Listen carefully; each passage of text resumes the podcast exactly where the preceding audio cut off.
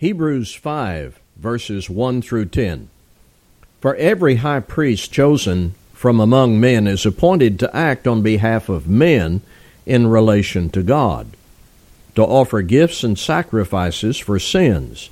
He can deal gently with the ignorant and wayward, since he himself is beset with weakness. Because of this, he is obligated to offer sacrifice for his own sins just as he does for those of the people.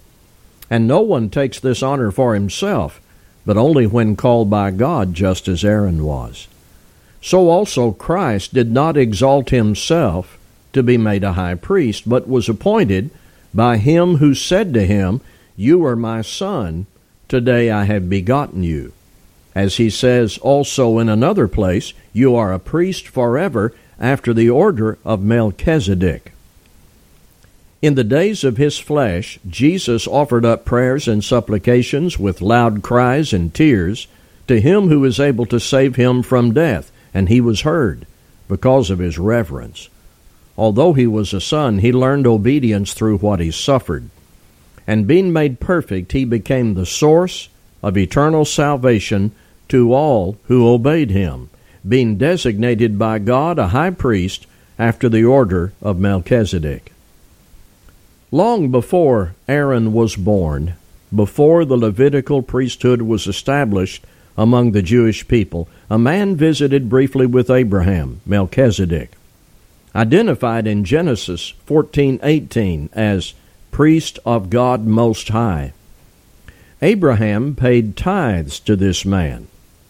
His name doesn't come up again until Psalms 110 verse 4, which pointed to Jesus the Messiah. It said, the Lord has sworn and will not change his mind.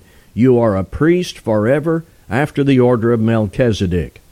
Here's the point made in Hebrews 5 and again in chapter 7. Jesus was not a priest in the old Jewish system. He became a priest after the order of Melchizedek, which predated Aaron and the Levitical system. The original readers of Hebrews were called to consider Jesus as their great high priest now. Jesus was qualified in every way to provide access to God even greater and higher than the sons of Aaron. So, what does this mean? Jesus is now the source of eternal salvation to all who obey him. The only question left is have you obeyed him? Thank you for listening.